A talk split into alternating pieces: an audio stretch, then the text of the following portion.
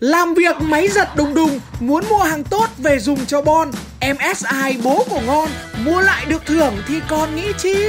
Chương trình chào 2021 Xuân sang tràn hứng khởi áp dụng từ ngày mùng 1 tháng 2 đến ngày 30 tháng 4 năm 2021 khi khách hàng mua sản phẩm MSI Pro Series sẽ nhận ngay phiếu mua hàng trị giá lên tới 600.000 đồng. Đặc biệt mỗi khách hàng mua sản phẩm được tặng thêm cơ hội bốc thăm may mắn, sở hữu bàn làm việc tùy chỉnh trị giá 10 triệu đồng. Thông tin chi tiết ở phía dưới phần mô tả nha sếp ơi!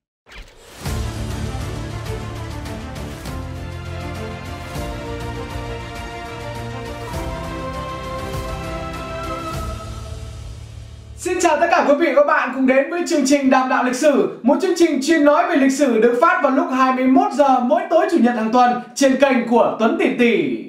Benjamin Franklin là một trong những người thành lập đất nước nổi tiếng nhất của Hoa Kỳ. Ông vừa là một chính trị gia, vừa là một nhà phát minh, vừa là một nhà ngoại giao hàng đầu.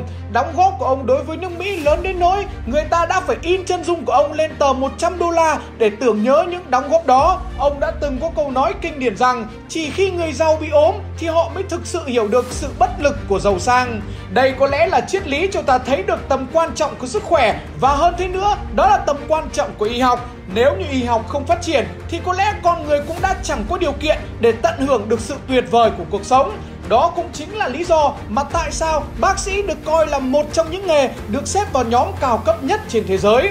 Đối với nhiều người thì bác sĩ đơn giản chỉ là làm những việc liên quan đến cơ thể con người, thế nhưng trên thực tế thì mọi thứ lại hoàn toàn không phải như vậy, đặc biệt là đối với các bác sĩ quân y.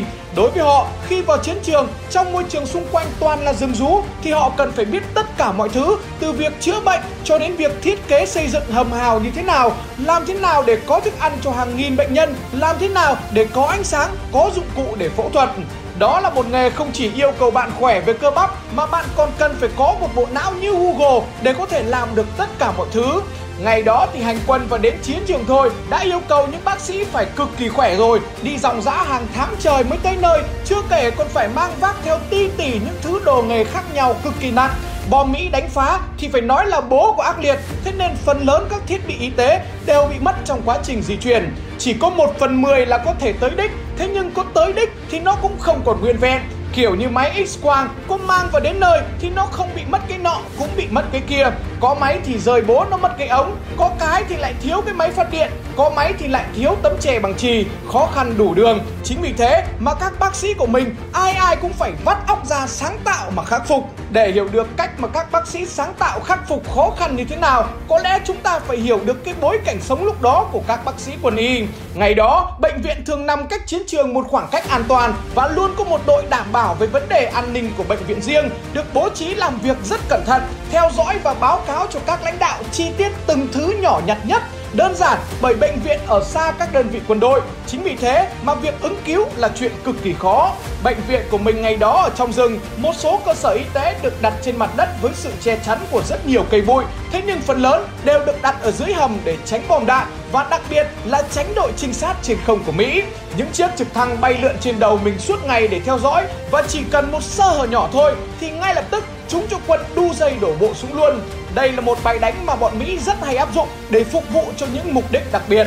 Rừng quá dày, thế nên trực thăng không thể nào hạ cánh xuống mặt đất mà chỉ có treo lơ lửng. Lính biệt kích được trang bị áo giáp, súng ống đầy đủ đến tận răng, cứ thế đù xuống mà chiến đấu. Nhiệm vụ của đội bảo vệ là làm sao phát hiện được đội này càng sớm càng tốt, xả súng thật sớm để xua đuổi nó đi, tránh trường hợp để chúng nó đánh hơi ra bệnh viện, nó gọi 500 anh em nhà nó đến thì mình chỉ có đi ăn cắp. Sở dĩ ngày đó, mình sợ bị bọn Mỹ phát hiện như vậy. Đó là bởi một bệnh viện có tới 400 nhân viên, Cùng với đó là khoảng 1.000 người bệnh. Thế nên việc sơ tán là cực kỳ khó. Người khỏe mạnh sơ tán đi còn vất vả, Chứ chưa nói gì ở đây, Phần lớn toàn là thương bệnh binh. Bệnh viện của mình ngày đó được thiết kế cũng rất bài bản, phần lớn các cơ sở y tế đều được đặt ở dưới hầm, các thương bệnh binh được nằm ở trong hầm hở và hầm đó được thông với một hầm là hầm chữ A để tránh bom đạn. Mỗi hầm chứa được khoảng 5 người, thế nên để chứa được khoảng 400 bác sĩ cùng với khoảng 1.000 bệnh nhân thì cần phải có 280 hầm. Việc thiết kế hầm cũng được quy định rất chặt chẽ, mỗi hầm phải cách nhau khoảng 30 mét để tránh việc ăn một quả bom là sập hết tất cả các hầm. Câu hỏi đặt ra là vậy thì đào 280 cái hầm như thế thì ai sẽ là người đào trong khi ở bệnh viện toàn là bệnh nhân? Tất nhiên là các bác sĩ phải tự đi mà đào rồi chứ chả còn ai giúp được họ ở đây nữa cả. các bác sĩ phải vừa đảm nhiệm chuyên môn của mình nhưng cùng với đó cũng phải kiêm luôn cả nhiệm vụ xây dựng, thiết kế và đào hầm. Việc tự tay làm những thứ đó, tưởng chừng đã đã khó và vất vả với các bác sĩ lắm rồi. Thế nhưng thực ra lại không phải, Vì cái đó nó chỉ vất vả thời gian đầu mà thôi. Và hơn nữa, nó là việc nặng chân tay, chứ không phải nặng về đầu óc. Cái khốn nạn ở chỗ là mỗi hầm cách nhau cả chục mét như vậy thì các bác sĩ muốn đi thăm bệnh nhân của mình phải đi rất rất xa Đi từ đầu này đến đầu kia của bệnh viện phải đi hết một ngày mới xong Bệnh nhân thì nhiều, đường đi thì xa Trong khi đó số lượng bác sĩ thì quá ít Chính vì thế mà việc các bác sĩ nhớ được hết tình trạng bệnh nhân đó là điều không thể, buộc họ phải có giấy để ghi chép nhật ký sức khỏe bệnh nhân. Khổ một cái là sống trong rừng ngày đó chả khác gì Robinson sống trên đảo hoang vậy, cái gì cũng thiếu, ngay đến cả giấy ghi chép cũng chẳng có. Lúc này, các bác sĩ của mình đã sáng tạo ra bằng cách bóc giấy dán nhãn trên những lọ thuốc ra rồi viết vào mặt sau. Đến lúc mà cái giấy đấy cũng hết rồi thì lôi luôn cả bằng khen xuống để ghi chép nhật ký sức khỏe cho những người đồng đội của mình. Lúc đó chả còn ai nghĩ đến công danh sau này nữa cả. Thế nên tất cả những thứ gì được gọi là giấy đều được lôi ra để sử dụng hết vào công việc. Đối với chuyện chuyên môn thì việc phải đi xoay sở từng tờ giấy có lẽ là việc đơn giản nhất đối với các bác sĩ vì còn nhiều thứ khác khó xoay sở hơn rất nhiều. Đầu tiên là phải kể đến ánh sáng dùng cho phẫu thuật. Không có ánh sáng để soi thì tất nhiên bố bảo cũng chả phẫu thuật được. Thế nên các bác sĩ nhà mình đành phải đi kiếm ánh sáng. Ở những nơi có suối nước, người ta có thể xây những trạm thủy điện nhỏ. Còn chỗ nào không có thủy điện thì đành phải đưa máy phát chạy dầu vào. Câu hỏi đặt ra ở đây, vậy thì lấy dầu đâu ra để chạy máy phát? Tất nhiên là cũng có được cấp từ bên trên xuống, thế nhưng nó thấm vào đâu so với số lượng bệnh nhân quá nhiều như vậy Chính vì thế mà các bác sĩ nhà mình lại phải tổ chức phục kích các đoàn xe của bọn Mỹ để cướp dầu. Thế nhưng bài toán lại nan giải hơn thêm một bước, Đó là việc bọn Mỹ toàn bọn uống sữa DHA từ nhỏ Nó chả ngu mãi mà để mình suốt ngày cướp dầu của bọn nó như thế cả Chính vì thế mà tình trạng không còn giọt dầu nào là việc xảy ra thường xuyên. Lúc này, buộc chúng ta phải nghĩ ra một cách khác, Phải bằng mọi giá có ánh sáng để dùng, Bởi việc phẫu thuật phải làm luôn, Chứ không thể nào để nguyên đó Xong tháng sau phẫu thuật được. Như vậy, chân tay của bệnh nhân sẽ bị hoại tử rồi hỏng hết. Không hiểu bằng một cách thần kỳ nào đó mà các bác sĩ nhà mình lại nghĩ ra được cho tạo ra ánh sáng bằng sức người. Một chiếc xe đạp được nối vào với máy phát Lúc nào các bác sĩ cần ánh sáng phẫu thuật cho bệnh nhân thì sẽ cử một người có sức khỏe ra để đạp xe làm máy phát. Ban đầu giai đoạn lấy đà thì ánh sáng còn chập chờn, thế nhưng khi mà guồng chân đã vào nhịp, ánh sáng bắt đầu ổn định rồi thì các bác sĩ cứ thế yên tâm mà phẫu thuật. Lúc người này mệt thì ngay lập tức có người khác lên thay, cứ thay phiên nhau như thế để cấp điện thắp sáng cho phòng mổ. Cái máy phát chạy bằng sức người đó giúp cho các bác sĩ phẫu thuật xuyên đêm cho bệnh nhân, đó là chuyện hoàn toàn bình thường.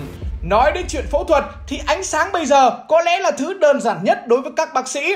Câu hỏi đặt ra bây giờ là phẫu thuật bằng cái gì? Việc thiếu thiết bị mổ là một bài toán cực kỳ nan giải đối với các bác sĩ quân y. Cứ động đến cái gì là thiếu cái đó. Dao phẫu thuật cũng thiếu, ống nghe cũng thiếu, chỉ khâu y tế cũng thiếu, ống truyền tĩnh mạch cũng chả bới đầu ra mà dùng. Mặc dù thiếu đủ thứ như thế, thế nhưng ngày đó cũng rất may là Mỹ trợ cấp cho mình rất nhiều. Chứ không thì các bệnh nhân của mình cũng không thể nào mà sống nổi. Nhiều người sẽ thắc mắc tại sao đang đánh nhau với Mỹ mà Mỹ lại trợ cấp cho mình. Chuyện này kể ra thì đúng là thật như đùa. Ngày đó, Mỹ ném bom xuống để đánh mình quá nhiều Quả nào nó nổ thì nó nổ banh sắc pháo Thế nhưng cũng có nhiều quả Vì một lý do nào đó mà nó lại xịt Chả nổ gì cả Mình hay gọi đó là bom lép những quả bom như thế được mình tận dụng một cách triệt để Biệt đội cưa bom cảm tử sẽ ngồi và xử lý tận dụng tất cả mọi thứ Thuốc nổ bên trong thì sẽ được dùng để làm bẫy mìn Còn vỏ thì được làm dao mổ y tế Và cũng kể từ đó thì những chiếc dao mổ được ra đời để chữa trị cho các bệnh nhân Dao mổ có rồi, thế nhưng mổ xong thì khâu vết mổ đó bằng cái gì? Lấy đâu ra ống nghe để đo huyết áp, đo nhịp tim đây là một câu hỏi nữa mà các bác sĩ phải vắt óc suy nghĩ. Ngày đó Mỹ có cái trò biết mình hay hành quân vào ban đêm, thế nên cứ đêm đến là nó bắn pháo sáng rực trời để soi đường cho máy bay bắn phá những đoàn xe chở hàng của mình, khiến cho bộ đội mình cực kỳ vất vả. Thế nhưng cũng hay ở chỗ là chúng nó càng bắn nhiều như thế thì mình lại càng tận dụng được nhiều thứ phục vụ cho việc chữa bệnh. Ống của pháo sáng đó thì được tận dụng để làm ống nghe, dây dù của bọn Mỹ thì được tách ra làm chỉ khâu y tế, vải dù thì được dùng để băng bó. Ngoài ra, thì có lẽ ngày đó mình thích nhất đó là xác máy bay rơi. Ai nhanh chân ra lấy, thì làm bộ vỏ máy bay về để làm xong nồi, nấu cho cả họ cùng ăn. Còn các bác sĩ ở xa, thì hầu hết là ra chậm hơn. Thế nên đến nơi chỉ nhặt nhạnh những thứ cơm thừa canh cặn, kiểu như dây điện được tháo từ các bộ phận trong máy bay. Dây điện ngày đó được mình mang về tách vỏ cao su ra khỏi kim loại, rồi lấy vỏ cao su đó làm ống truyền tĩnh mạch. Người ta vẫn thường đùa nhau rằng nếu như những tên chỉ huy Mỹ mà biết đến những câu chuyện này thì có lẽ nó sẽ chả bao giờ mang quân sang đánh Việt Nam nữa cả. Đơn giản, bởi càng đánh thì nó lại càng tiếp tế thêm đồ cho mình để mình đánh nó. Tất cả những cái trên thì mình có thể kiếm được nhờ vào đánh nhau với bọn Mỹ. Thế nhưng có những thứ mà buộc mình phải tự xoay sở để có thể phục vụ cho việc phẫu thuật. Đầu tiên phải kể đến thuốc khử trùng, không có cái này thì bố bảo cũng chả ai dám phẫu thuật cả. Chỉ khổ một cái là nó hiếm giống hệt những thứ khác. Mình cũng có mang từ ngoài Bắc vào được một ít, thế nhưng toàn hàng sách tay thì lấy đâu ra nhiều mà chữa trị cho cả nghìn người được. Chính vì thế mà các bác sĩ của mình đã nghĩ ra cách đến gặp bà con đồng bào dân tộc ở quanh đó để hỏi họ về cách làm cồn. Bà con đồng bào của mình ở đây ai cũng biết cái này đơn giản bởi họ thường xuyên nấu rượu thế nên họ biết cách ủ men. Khi học được công thức của họ rồi, thì nhiệm vụ của mình là đi trồng sắn về, lấy tinh bột để làm cồn. Bài toán về thuốc sát trùng cuối cùng cũng đã được giải quyết. Ngoài học được cách làm thuốc sát trùng từ bà con đồng bào, ngày đó các bác sĩ của mình còn học được bài chữa trị sốt rét bằng run đất cổ truyền rất hay của bà con. Bộ đội của mình quanh năm ở trong rừng, thế nên chả ai là không bị sốt rét cả. Các cụ đã có câu ví von rất nổi tiếng, mũi kêu như sáo thổi, đỉa lội như bánh canh. Chỉ cần nghe qua thế thôi là mình đã đủ hiểu nó ác liệt như thế nào rồi. Mặc dù ngày đó, chả có cơ sở khoa học gì để chứng minh run đất có thể chữa được sốt rét cả. Thế nhưng đồng bào của mình ở trên đó vẫn luôn được coi là những bậc thầy về trị bệnh bằng thảo dược. Chính vì thế mà bộ đội của mình rất tin tưởng làm theo và cực kỳ hiệu quả. Cứ nấu dùn đất lên, lấy nhất của nó để chữa trị sốt rét cho anh em. Chả biết là bà con đồng bào của mình ở trên đó đã phát minh ra bài chữa này từ bao giờ. Thế nhưng khổ cho bọn Tây một cái là mãi đến tận gần đây nó mới nhận ra được giá trị của loài run đất. Và bây giờ thì lên Google tìm cách điều trị sốt rét bằng run đất nó ra cả một đống tài liệu. Xoay sở được cồn để sát trùng được thuốc để điều trị sốt rét đã là một kỳ tích. Thế nhưng cái kinh điển nhất với các bác sĩ của mình ngày đó thì vẫn là cách làm sao để đảm bảo cho việc phẫu thuật được sạch sẽ, được vô trùng trong bối cảnh rừng rú ẩm thấp như vậy. Làm thế nào để có thể truyền được máu, lấy cái gì ra để bảo quản tích trữ máu. Kể ra thì dài quá, sợ anh em lại chửi cho. Thế nên là thôi, đành phải hẹn anh em vào số sau vậy. Ngày hôm nay là ngày thầy thuốc Việt Nam, một ngày để chúng ta tôn vinh những người bác sĩ, những con người sáng tạo, yêu nghề và luôn hành động với đúng phương châm lương y như tử mẫu. Trong thời chiến tranh, họ đã quá vất vả rồi, thế nhưng bây giờ khi dịch bệnh đến thì họ lại phải vất vả hơn gấp đôi. Đó là bởi họ không còn chỉ ở phía sau điều trị cho bệnh nhân mà còn phải tự tay cầm súng ra chiến trường để nghiên cứu vaccine diệt virus, chạy đua với thời gian. Hàng nghìn bác sĩ vẫn phải ngày đêm túc trực ở những địa điểm cách ly, giấu bà mẹ, chấp nhận rời xa gia đình, rời xa con cái để đi đến những nơi nguy hiểm nhất cứu giúp mọi người. Bác sĩ Trần Thị Hải Ninh, trưởng khoa nội tổng hợp của Bệnh viện nhiệt đới Trung ương đã từng khóc và chia sẻ rằng khó khăn lớn nhất của chị và các đồng nghiệp khi ở bệnh viện đó là khoảnh khắc khi gọi điện về cho con và con của chị có hỏi sao mẹ đi lâu thế, bao giờ mẹ mới về. Đó là câu hỏi mà chính chị cũng chẳng thể nào trả lời được. Đây có lẽ là một trong số rất nhiều những câu chuyện, những hoàn cảnh éo le khác nhau của các bác sĩ. Những con người vẫn đang ngày qua ngày bị ám ảnh với tiếng máy thở, tiếng báo động, phải ăn tranh thủ, phải ngủ khẩn trương, tận dụng từng giây từng phút, hy sinh tất cả mọi thứ để bảo vệ bình yên cho 90 triệu người dân Việt Nam. Cảm ơn các bác sĩ, những người anh hùng dân tộc vì những đóng góp quá to lớn.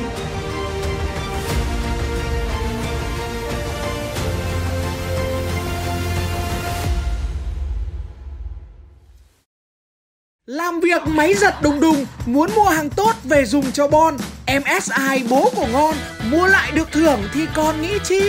Chương trình chào 2021 Xuân sang tràn hứng khởi áp dụng từ ngày mùng 1 tháng 2 đến ngày 30 tháng 4 năm 2021 khi khách hàng mua sản phẩm MSI Pro Series sẽ nhận ngay phiếu mua hàng trị giá lên tới 600.000 đồng. Đặc biệt, mỗi khách hàng mua sản phẩm được tặng thêm cơ hội bốc thăm may mắn, sở hữu bàn làm việc tùy chỉnh trị giá 10 triệu đồng. Thông tin chi tiết ở phía dưới phần mô tả nha sếp ơi.